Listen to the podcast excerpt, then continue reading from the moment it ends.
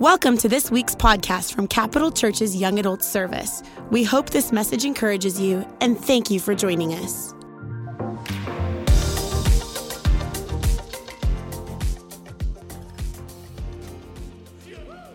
Amen. Amen. To that too. Thank you, worship team. Who came up with that bass line?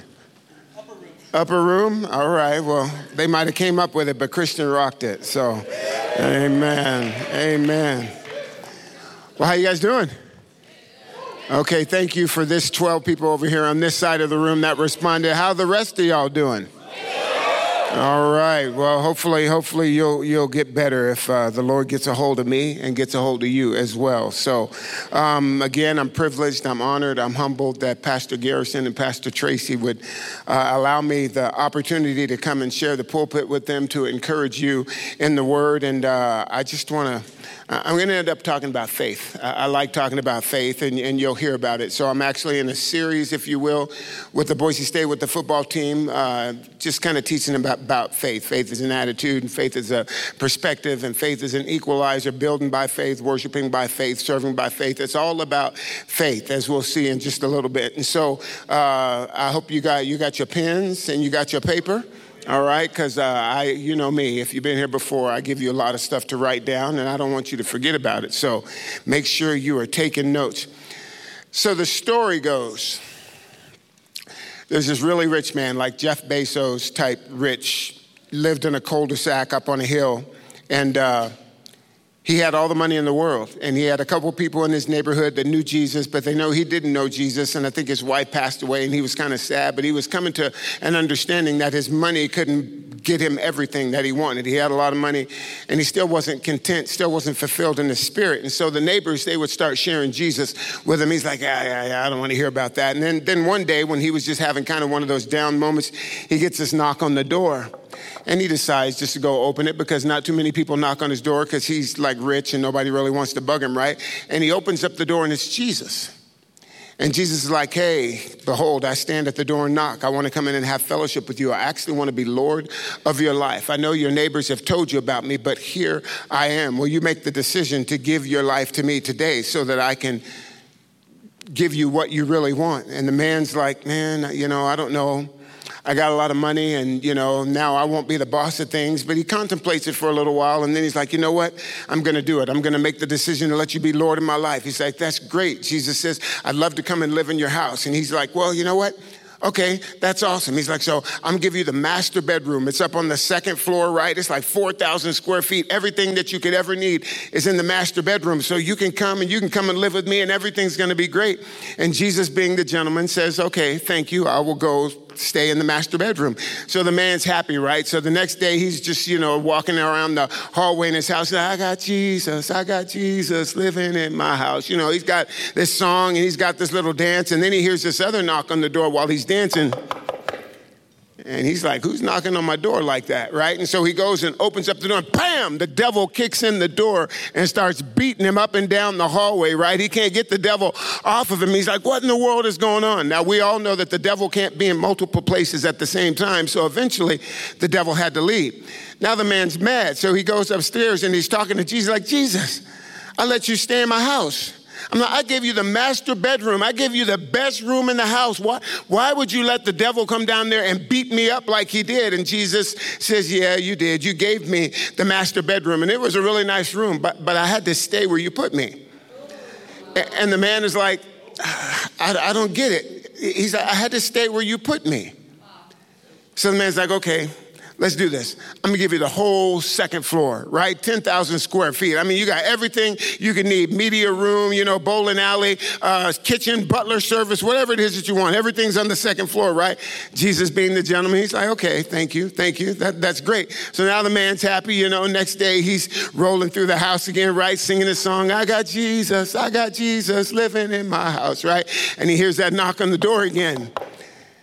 And he's a little worried, but he's like, nah, can't be, because I gave the whole upstairs to Jesus. And so he opens up the door, and bam, the devil comes in and starts beating him up again, up and down the hallway. This time the devil brought a friend, right? So the beating was twice as nice, right? And so it's crazy. The guy finally gets the devil up off of him, and now he's, he's pissed off, to be quite frankly, right? And, and, he goes upstairs like with an attitude. He's like, Jesus, I gave you the whole second floor. Why would you let the devil do this to me? I gave you the best of what I had. And Jesus, like being the gentleman you did, and the whole second floor is really nice. But again, I had to stay where you put me. And now the man is bewildered. He's like, man, I just don't, I don't understand this, like letting you be Lord of my life thing. And Jesus is like, look, let's do this. Why don't you give me the house and you can stay with me? And that was really hard because the man was rich. He had a lot of stuff, right? But he's like, you know, what have I got to lose? It's been a crazy last couple days. So, Jesus, you can have the whole house, you know. And he, he's singing a song, and the song didn't have the same type of joy that it had before, but at least he's still kind of singing the song, I got Jesus. He got the whole house. I got Jesus, you know. And so, so he, he's, you know, he, he's happy, right? He's a little reluctant, but he's happy that Jesus is taking over the whole house, right? So he's kind of going about his business and he's doing this thing. And then all of a sudden he hears that knock at the door again. Now he's got PTSD, right? Because he knows what the, he knows what the knock sounds like. And he's scared to go and open up the door because he's afraid of what's going to happen. But he's like, it can't be. I gave Jesus the whole house. And so th- this can't be happening. So he starts walking towards the front door, and all of a sudden he hears Jesus' footsteps coming down the hallway. And he remembers, he's like, wait a minute. I gave the house to Jesus. It's his house. He's got to answer the door right? So, so when he, he sees Jesus getting to the front door, so he goes over by the front door. He's just, yeah, what's going on right now, right? And so Jesus flings the door wide open, and the devil starts running in, and he looks up and he sees it's Jesus, and he steps back and he bows, and he says, I'm sorry, I got the wrong house.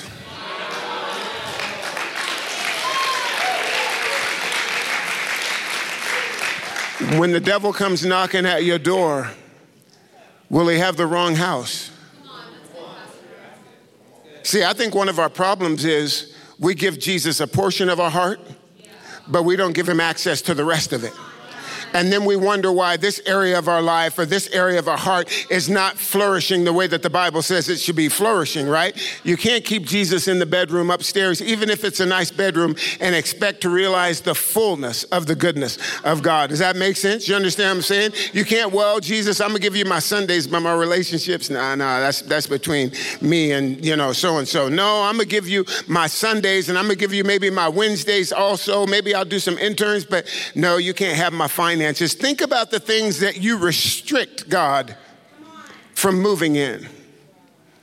And once you're honest with yourself about those things, and you turn it around and you let Jesus be the Lord of your life, the ruler of your house, I guarantee you, you will experience all the fullness of the goodness of God. Everything that the Bible says you can have, you'll be able to have it. Everything that the Bible says you can do, you'll be able to do it. Amen. And so you just have to pray, Lord, what are those areas? Can we pray? Hallelujah. Father God, again, we thank you that you're an awesome God and a faithful God. And again, we're grateful for this another opportunity that you've given us to enter your gates with thanksgiving and into your courts with praise. Heavenly Father, we've come, Lord, to meet with you, not necessarily just to sing a song, but to worship the King of Kings and the Lord of Lords. We've came in hopes of hearing a word that might change our lives forever because of one encounter with you, Lord. And so I pray, Holy Spirit, that you would help me to get out of the way. Lord, I decrease that you might increase.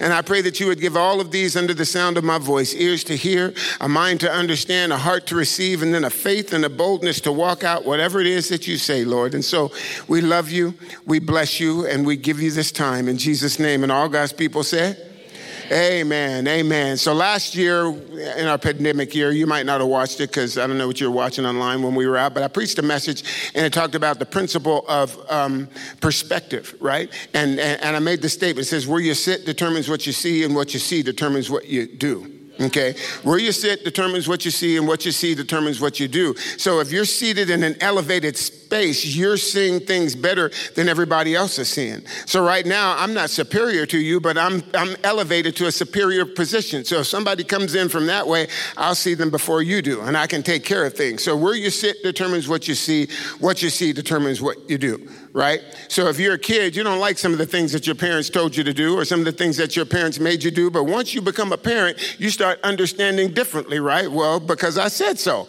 And that's all that it takes. You see what I'm saying? So perspective is an important thing, and it's really important that we have the right perspective, a kingdom perspective or a kingdom worldview, if you will. Perspective is uh, defined as a particular attitude toward a way of regarding something or a point of view. Perspective is a particular attitude toward a way of regarding something or a point of view. Now, a sidestep. God's will is not an itinerary. God's will is an attitude. I just want to do the Lord's will. Lord, what's your will? God's will is not an itinerary, it's not a to do list to check off. God's will is an attitude. God's will is a perspective. So tonight I want to talk to you guys from the topic faith is a perspective. Faith is a perspective. So in Hebrews chapter 11, which is the, if you, if you know the Bible and read your headings, it talks about the heroes of faith, right? Hold on, I'm gonna get my scripture out here real quick. Doesn't like my facial recognition. So, Hebrews chapter 11, heroes of faith. If, if you were to read one single chapter in the whole Bible and you wanted to know how you should walk in faith, how you should pray in faith, how you should live in faith, how you should operate in faith, Hebrews chapter 11 will do it for you, right? Because it tells you the stories of all of the heroes throughout the Bible, how they worship by faith and how they built by faith and how they served by faith and all these things. But the scripture says now faith. Somebody say now faith. Now, it's really important if the scripture's up there, I think there actually should be a comma after faith because it doesn't go on with now faith. It says now faith. Not yesterday's faith, not last year's faith, not your mom and them's faith, but now faith. It's the substance of things hoped for and the evidence of things not seen. Now faith is what you need to operate in. And I think that if we only define faith, though, as a substance of things hoped for and the evidence of things not seen, what does that really mean in a day to day life? I love this out of this one version. I won't tell you what the name of it is because uh, I just won't tell you, right? You'll figure it out. It says, Now faith brings our hopes into reality and becomes the foundation needed to acquire the things we long for. It's all the evidence required to prove what is still unseen. So, so my mother-in-law, they moved in, they retired, they moved to Boise, and they, they had enough money to buy the house and all the different appliances that they wanted to buy, right?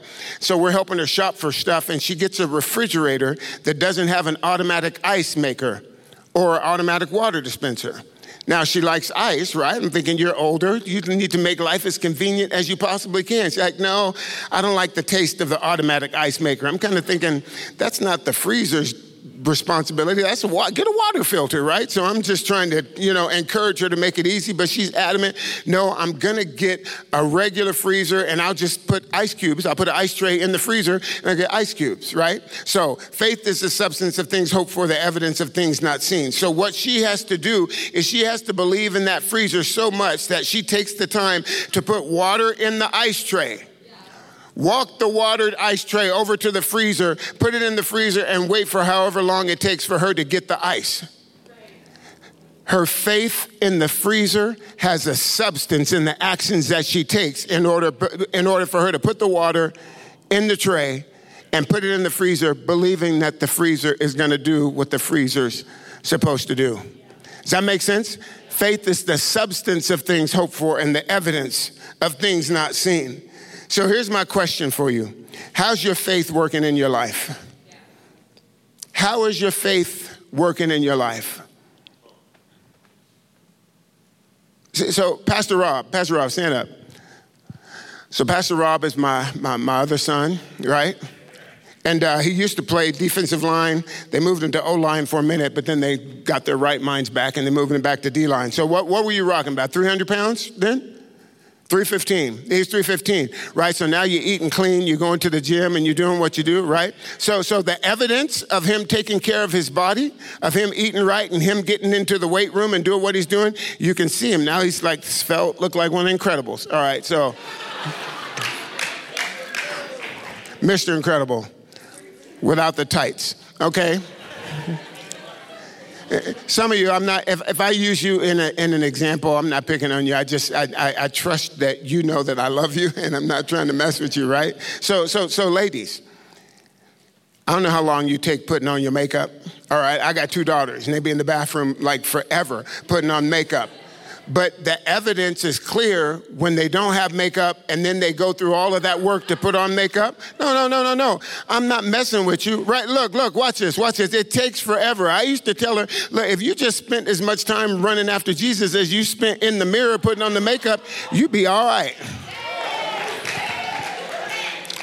I, am not messing with you, but ladies, if you like makeup, that's fine. Because if if you put no makeup for a guy, and if he don't sing like "When I See Your Face," it's not a thing that I would change. Girl, you're amazing. If he don't sing that song to you, putting on no makeup for no buster, right? But the but the the evidence, right? There's a difference from when you started and when you finished. And if you didn't believe there was going to be a difference, you wouldn't have went through all of those motions to actually get that done. Faith has a substance. How's your faith working for you in your life? Is your faith living and active? Or has church just become a habit or a ritual? How's your faith working for you? Look, if we were to sit down and had a conversation about all the decisions or the choices that you're making right now in light of all the things that are going on in your life, I could easily tell you whether your faith is living and active or whether your faith is dead. If you told me how you're responding to the things that are being thrown at you, I could tell you whether you're operating in faith or whether you're operating in fear. So I make this statement, I've told you guys all before, the faith is acting like God is telling the truth all the time about everything, right? That's what I tell you. That's, that's how you know you're operating in faith. But I got another one for you. It says that faith is acting like it is so, even when it's not so, in order that it can be so, just because God said so. Come on, faith is acting like it is so in order that it might be so, even when it's not so, just because God said so. Are you operating in faith? Does your life tell the story? A good story or a bad story. And see, I need to inform some of you and remind others that in your soul, in your heart, in your spirit, in your mind, that, that, that's where faith lives, right? Faith is an internal thing, but it's manifest externally. That's where faith lives. But you need to understand that it doesn't live alone. There's a whole community surrounding your faith. Faith doesn't live alone. Come on, right across the street is Brother Doubt. He got like a three bedroom condo. Down on the corner is Sister Fear, right? She's got a townhouse that's bigger than your apartment. Cousin Anxiety, he lives three doors down on this side of the block. And, and right over your garage, got like an extra little room in the garage, you didn't even know he lived there, was cousin depression. All of these emotions, all of these things live in the community of faith. And just like I shared that story with you about the man only giving Jesus one room, right? And then finally giving him the top floor, you have to order your life and structure your life and walk out a life of faith so that faith rules all of those rooms, that faith runs the community, right? Because you're gonna have those times of depression. Watch, watch. If, if, if you tell me that you don't struggle with fear, ever, I'm gonna tell you you're lying. Pastor Mark, you don't know me that well. I don't have to know you that well. The Bible says. Here's real talk everybody in this room struggles with fear. Everybody in this room struggles with some level of anxiety. Every person in this room struggles with some level of doubt. And every person in this room struggles with some level of depression. Come on, David was a man after God's own heart. Yet he was hiding in a cave, depressed, anxious. Elijah's the most powerful prophet I talked about in the Bible. He's in the cave, scared because of something he heard. Tell me you don't struggle with fear, you don't struggle with doubt. Well, we all do, right? But see, faith starts pushing those things out of the neighborhood. When you build yourself up in your most holy faith, faith tells doubt, oh, you got to go. You can't stay here no more. Faith tells fear, no, no, no, no, no, absolutely not. You cannot live in this room. Come on. All of that stuff lives in the neighborhood. And depending on what happens that day or what you read or what you heard on TV, whatever it is that you're co- confronted with, faith, or watch this, or a lack of faith dictates how you react to things. Depending on what you heard, depending on what comes across your phone, depending on what somebody said to you, either faith or a lack of faith dictates how you respond. And watch this, it's generally not the things that happen to us that cause us to fail or succeed. It's really how we respond to those things that cause us to fail or succeed. Come on, the Bible says the rain falls on the just and the unjust. Come on, faith, faith, faith doesn't make things easy, but it does make things possible. It's how you respond to the heartache that will dictate and determine whether you fail or succeed. And so, my goal as I preach the Word of God to you tonight is to gradually, how we say it, regentrify the neighborhood, right? Until faith rules and reigns and all of those other things are gone away. And, and, I don't care what else you do, right? I, you, are an interns and you're coming to church. I, I don't care what, I, Pastor Mark, I sing like a bird. Oh, I've memorized all these scriptures. I can preach the, the, the, the lights or the, the, the, leather off the chairs. I don't care if you cry until your face looks like a rainbow, right? If you finish doing all of those things and you don't have no faith, you've done nothing. You just wasted time. See, you have to possess faith in your soul. And if there's one thing that I can tell you, is that the enemy of your destiny, he's after your faith. Come on, the enemy of your destiny is after your faith. Ah, he's after my, my relationship. No, no, he's not. If you can't handle the relationship, what makes you think the devil want to mess with it? He, he's after my job. Can you really see the devil working at Dutch Bros? Maybe, no, I'm just. I apologize if anybody works for Dutch Bros. That was just, that, that's, that's not in my notes. The devil is after your faith. How do I know this to be true? Because your, your, your faith, watch this, your faith is the most valuable commodity that you have. The devil's after your faith because your faith is the most valuable commodity that you have. I can prove it. Taking to Matthew chapter 17, verse 20. You'll see it on the screen, right? But it's in red letters on my notes and it's in red letters on your Bibles. What does red letters mean? So Jesus is talking. So this is what Jesus says about your faith. He says, Truly I tell you, if you have faith as small as a mustard seed, you can say to this mountain, Move from here to there, and it will move and nothing will be impossible for you. So Jesus is saying you don't have to have a lot of faith, you just have to have some faith, right? Keegan, stand up for me. You gotta take off your jacket, bro.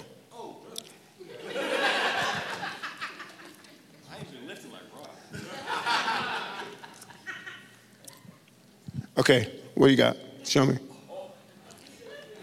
You see, I didn't bring Parker up here, right? So, right? So, so, so whose bicep is bigger? Mine. So, but wait, wait, wait. But he's got a bicep, right? this is what I love. You can, you can sit down. The, the Bible in the Bible in, in the Bible in, in Romans says that Jesus, God has distributed to each one of us a measure of faith to each one of us because my, my bicep is bigger than his. Some of it is genetics. Some of it is I've older. I've had to work mine more than he's had to work his. But we both have biceps. We all have a bicep. We all have faith. And, and this is what I love God will never ask you for anything that he hasn't already given you. God never asks you for nothing that he hasn't already given you. So when he says, operate in faith, he says, but I've given you a measure of faith. You'll see scriptures in Jude and other places that say, build yourself up in your most holy faith, but God's not asking you for something that he hasn't already deposited in you. He's saying you build it up. Start getting rid of all that other stuff in your life and start walking by faith so you can realize what God has for you and you can have what He says you can have and do what He says you can do. So truly, I tell you that if you have faith as small as a mustard seed, you can say to this mountain, move from here to there, and it will move. Nothing will be impossible for you. Now, on the flip side, the writer of Hebrews, right? We don't necessarily know who it is, but God felt He was important enough to put the book in there, right? That's got all these golden nuggets in chapter 11, which is the faith chapter, verse 6. It says, and without faith, somebody say without faith, without faith. it's impossible. Without faith, it's impossible to please the Lord because whoever comes to him must believe that one, he exists, and two, he's a rewarder of those who diligently seek him. So Jesus is telling us all you need is a little bit of faith, and you can speak to the mountain, and the mountain has to move. But he says if you don't have faith, you can't be pleasing to God. And, and, I talk about how faith is an equalizer, right? And I love this because, see, this is how we know that God is fair because He gives everybody what He's asking from them, right? He doesn't. If okay, watch this. If if you had to be like an eloquent, wonderful writer of books and an MDiv graduate and all that stuff to be pleasing to God, then all of us would need to be going to Pastor Tracy to be approved by God. But that's not my testimony. N- never will be, right? But God is fair, right? If, if, if in order for you to be pleasing to God, you had to like sing really, really, really, really good, then some of you, you'd just be out. I mean, you could never.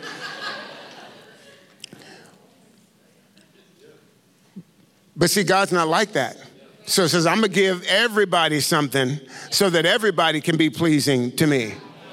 All you have to do is build yourself up in your most holy faith. And without faith, it's impossible to please God because anyone who comes to him must believe that he exists and that he rewards those who diligently or earnestly seek him.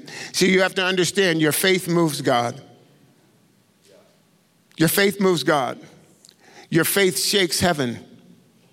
Your faith gives you courage.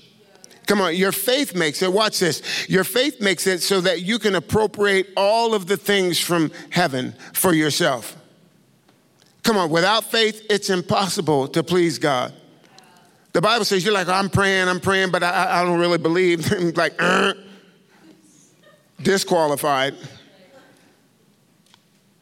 Now, if you come this way because there was a soldier, he's like, Lord, I believe, but help my unbelief. God is not ignorant of the fact that we have doubt in some areas. That's why he's telling us and encouraging us to build ourselves up in our most holy faith. So we start squeezing the doubt out. So we start pushing the anxiety out. So we start pushing the fear out. Your faith makes it so that you are able to appropriate all the promises of God. I had one pastor, he put it this way. He says, Son, you know what, you know what, you know what money is? I'm like, yeah, you know, money's like greenbacks, you know, $20 bills, $100 bills. Nah, money is like this. If you got money, you can go places. And when you get there, you can do things. And he says, but faith is like that too. If, if you got faith, you can go places. And when you get there, you can do things. So, so now watch this. I, I haven't had dinner yet. I got a $100 bill. I'm hungry. I'm hungry. I can't eat this and have it satisfy my hunger. But I got this money and I'm hungry. So I got a dilemma. But I can take this money to the food store and exchange it for something that will satisfy my hunger. Operating in faith will allow you to participate in a divine exchange. God says, if you give me your faith, I'll give you my promises.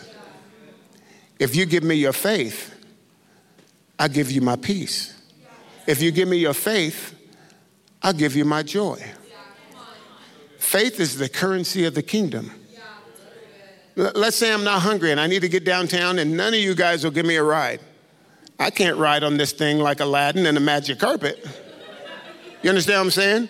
But I can exchange this to get me a ride to where I need to go. You don't understand how valuable your faith is. It's the currency of the kingdom. Is there anybody in here who's got faith? Hebrews 11:3. Again, we're back in Hebrews, the chapter. It says, By faith, we understand that the worlds were framed by the word of God, so that the things which are seen were not made of things which are visible. By faith, we understand that the worlds were framed by the word of God. Okay, real quick. I need 12 guys. Give me 12 guys. Come on up to the stage. 12 guys. Hurry up. Y'all messing up my time. I'm on a schedule. Line up. Give me six this way. Give me six this way. Line up. Like yeah, just facing in. No, face in, face in. Face in. Okay. Right there. Give me some room. I'm big. So give me six on this side. Give me six on that side. Scoot over just a little bit, Rob. This way? Yeah, right there. And then you guys line up parallel. Okay, you guys see me? That's four. That's four? Oh my goodness. Parker's like, I want to get my bicep in. Okay, watch this. There we go.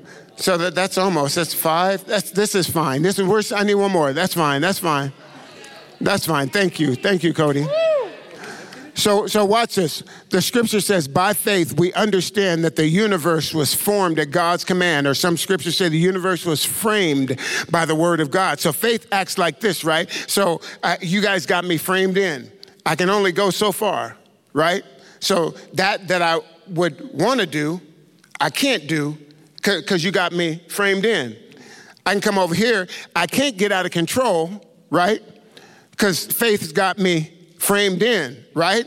But here's the thing devil, you can't get to me, neither, because faith has got me framed in. You operating in faith not only allows you to appropriate the things from, of God for your life, but it also keeps the devil at bay. If you are in a space where faith lives, the devil can't touch you, right?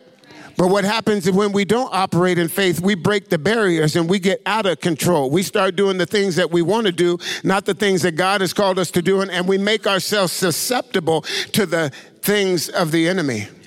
Does that make sense? You guys can go. Thank you. Thank you.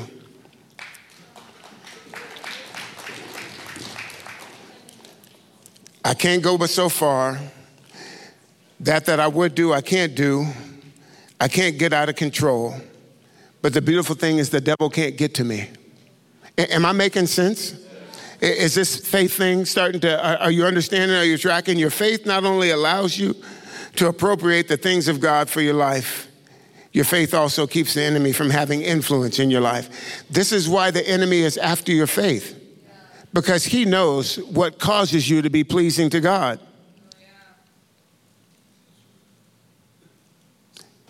People are fighting the battle. So Martinez boys. Grandma loved your grandma. She passed away. And people be like, oh, well, she lost. She didn't lose. The Bible says it's appointed unto man but once to die, and then I guarantee you, I know what happened, and I wasn't even in the hospital room. I guarantee you, she never lost her faith. I guarantee you, she never stopped believing in a good, good father. You don't lose if you die and go to heaven. The devil loses because he was trying to rob you of your faith. Marshall's back there. Where's Clay? Clay, I see you. Okay. Clay and his mom in the hospital, whole family, but I got to deal with his mom in, in, in the hospital when he's up there. Never lost her faith, travailed in prayer. And it was a battle, right? But the devil never got their faith. That's why the devil didn't win. we should sing this song. I just kind of made it up, but I love it. It says, The devil won't win because God can't lose. You think about it. If the devil can win, that means God can lose. Last time I read, he was still undefeated. So, so, so here's the power of faith, and we'll get ready to wrap this thing up. Here's the power of faith. Do you remember the story of Peter walking on the water, right? Everybody thinks it was about the water, so they start walking on water or trying to walk on water, and they see, they try to debunk what the Bible says. But it, the, the, water was just a, a prop in the show, right? It had nothing to do with it. So if we go through the story real quick, the disciples are on this side of the sea, right? Most of them were fishermen. They knew what it was like to be on the boat. And Jesus is doing miracles. They see all the miracles. And then uh, Jesus is like, hey, get in the boat, go to the other side. I'll see you later, right? So they get in the boat. They start minding their business. The same boat talked about earlier in passages, it says that one time the winds were blowing so hard that they had to go down and wake Jesus up. So the boat was big enough to fit 12 people with Jesus sleeping down below someplace, right? So it wasn't a little rowboat. I don't know why in my mind I got the image. It was just a little rowboat and he just kind of stepped out like that, right? So they say they see Jesus walking across the water and they think it's a ghost, right? 12 people in the boat saw Jesus. Only one of them had the audacity or the faith to say, Lord, if that's you, command me to come. Lord, if that's you, command me to come. And Jesus, like, it's me. Come on, Cletus. No, he didn't say that, but sorry. They're like, what's that from? Nutty professor. But anyway, sorry. So Jesus commanded him to come, right? So watch this. Peter had to get down out of the boat somehow. I mean, I don't know how high the rails were, but he had to climb down out of the boat and get on the water and actually start walking on the water. His faith took him a long way, right? Then all of a sudden he started looking at the winds and the waves and he got he got frightened, right? He got distracted and then he starts sinking. But the Bible says immediately Jesus picked it up. And Jesus didn't blast him, but he didn't throw no shade on him for not having faith. He says, Why did you have such little faith? Peter did not walk on the water. Peter walked on the word of God. He walked on faith in the word of God. What are you walking on? Are you walking on situations and circumstances? Are you walking and living and structuring and posturing your life on faith? All right, I'm almost done. Five reasons to have faith.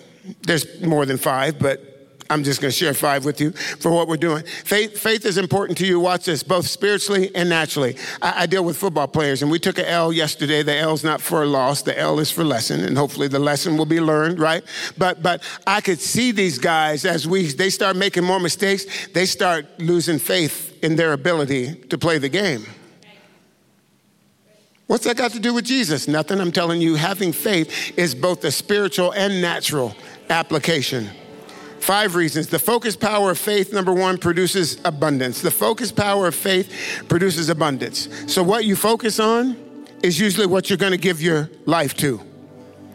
That which you focus on. Jonny Lang sings a song. He says, If you're looking for love, you'll, you'll find it. If you're looking for fear, you'll find it. If you're looking for joy, you'll find it. If you're looking for chaos, you'll find it. Whatever you focus your mind on, you'll find it. I know some people who can find the, the bad thing in the midst of a thousand and twenty-five good things. There's like a half a bad thing, and they'll find it because it's just negative Nellies. I don't like hanging out with them people. Number one, the focus power of faith produces abundance. Number two, whatever doesn't kill you makes you stronger. Pastor Ken referenced the story of Job last week, and I'm not going to take you through the whole story of Job, right? But you need to understand that if you made it through, right, and you didn't get consumed, you usually don't go through something like that again the same way. Right? If you go through a heartbreak, you, you become a little shy. Ladies, it's for free. It's easier to guard your heart than it is to mend a broken heart. Selah.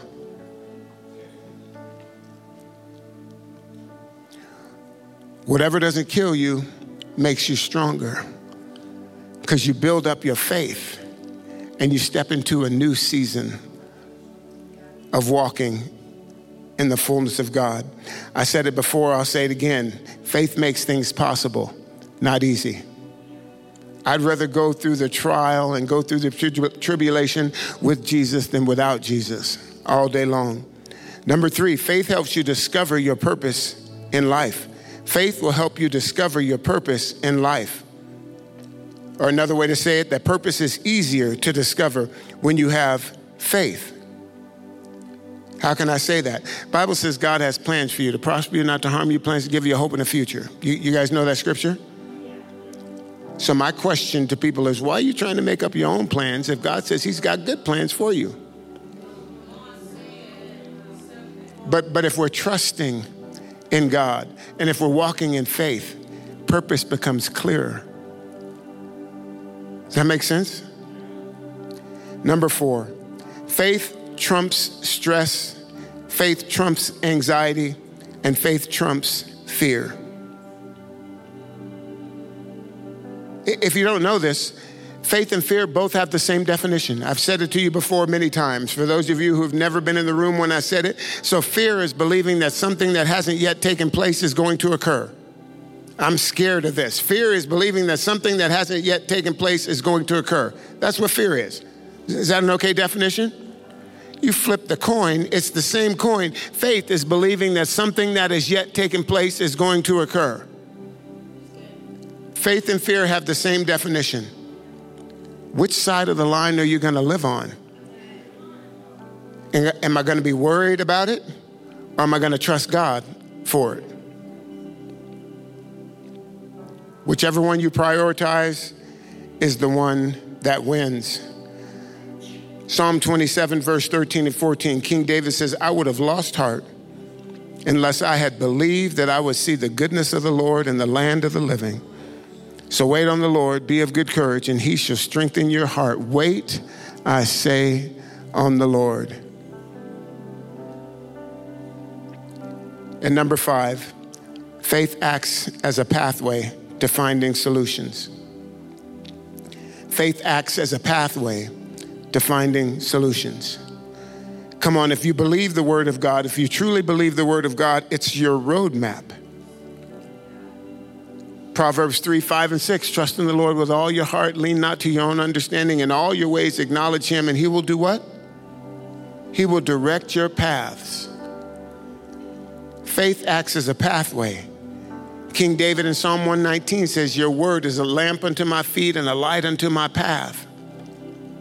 Faith in what God is saying to you, faith in what God has said to you, will act as a pathway for you finding a solution. So, no matter what the situation is, no matter what's going on in your life, no matter what things that you attain, no matter what things that you lose, it's critical that you don't lose your faith. You, you, you can lose anything else. I sing a little bit. One of these days, y'all won't want to hear me sing. I'm cool with that. But I guarantee you, if you watch my life, you'll want to roll with the same level of faith that I'm trying to roll with. Because I can lose my voice, I'm not going to lose my faith. I can lose a whole bunch of other things, but faith is the one thing I can't afford to lose because it's the most valuable commodity that I have.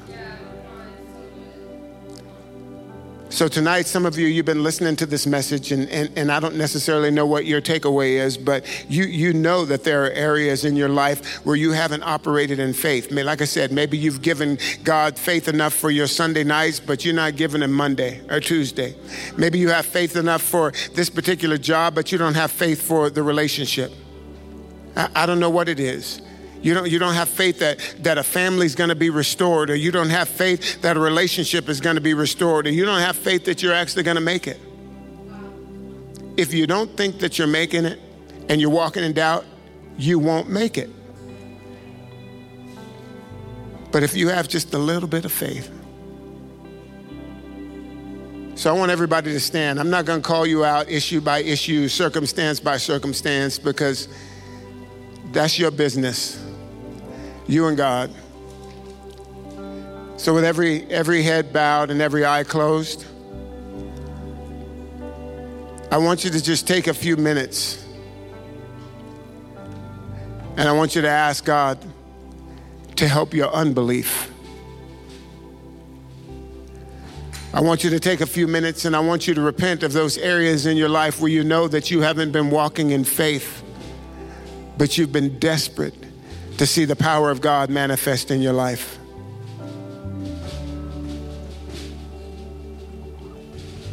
Come on, this is a holy moment between you and God.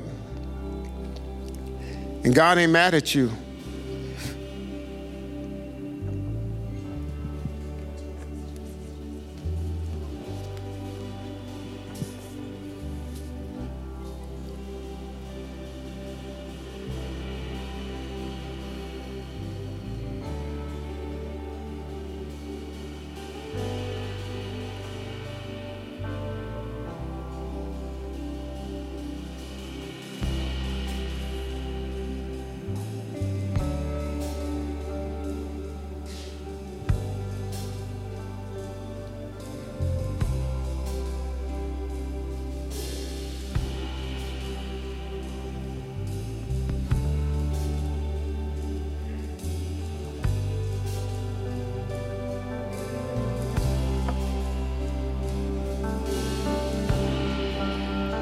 So, Lord, you know. You know our hearts. You know our desires. You know our doubts and our fears, where there's anxiety or worry or concern. Lord, I pray for all of these under the sound of my voice that in this moment, this holy moment, that there would be a divine exchange. That we would give you our doubt and we would give you our fear, that we would give you our stress, that we would give you our anxiety, Lord. And by faith, we would exchange it to appropriate from the throne of grace everything that you promised we could have. We thank you, Lord, that you remove our sins as far as the east is from the west, and you remember them no more as we repent. So, Lord, we turn from our wicked ways. We turn from those things that cause us to not be pleasing to you, and we grab a hold of that one thing that does the victory that overcomes the world, even our faith. Come on, if you're in this place tonight and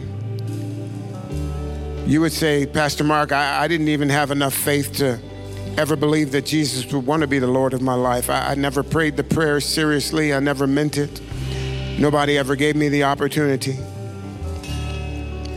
If you're in this place tonight and you know that if Jesus came back, eternity wouldn't be your home. If that's you and you want to change your destiny, this is your moment.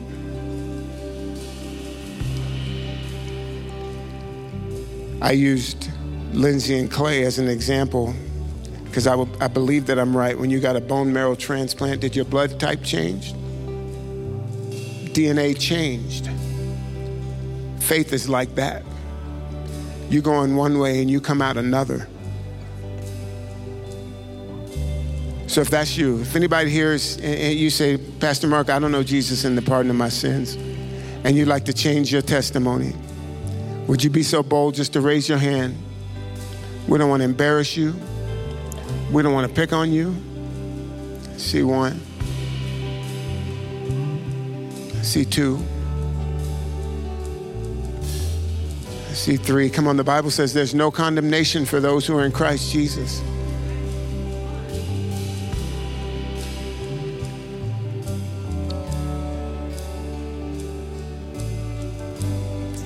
Come on, with every eye closed, every head bowed, I want you to repeat this prayer with me. Those who, who raised their hand and, and even the rest of the church. Say, Father God, I thank you for your grace and I thank you for your mercy. I thank you for loving me in spite of me. And I confess that I'm a sinner. But I'm asking, Lord, that tonight you would cleanse me of all my sin, that you would renew my heart, and that you would renew my mind as I make you Lord of my life. Lord, and my desire is to live for you all the days of my life. So, by my confession of faith and the promise of your word, I believe that I'm saved and that heaven will be my home. So, Holy Spirit, guide me and strengthen me. Lead me however you desire to. And I purpose to run after you with everything that I have. In Jesus' name. Amen. Come on, somebody give God some praise. Thank you for joining us today. To stay connected with our community, you can follow us at Capital Young Adults.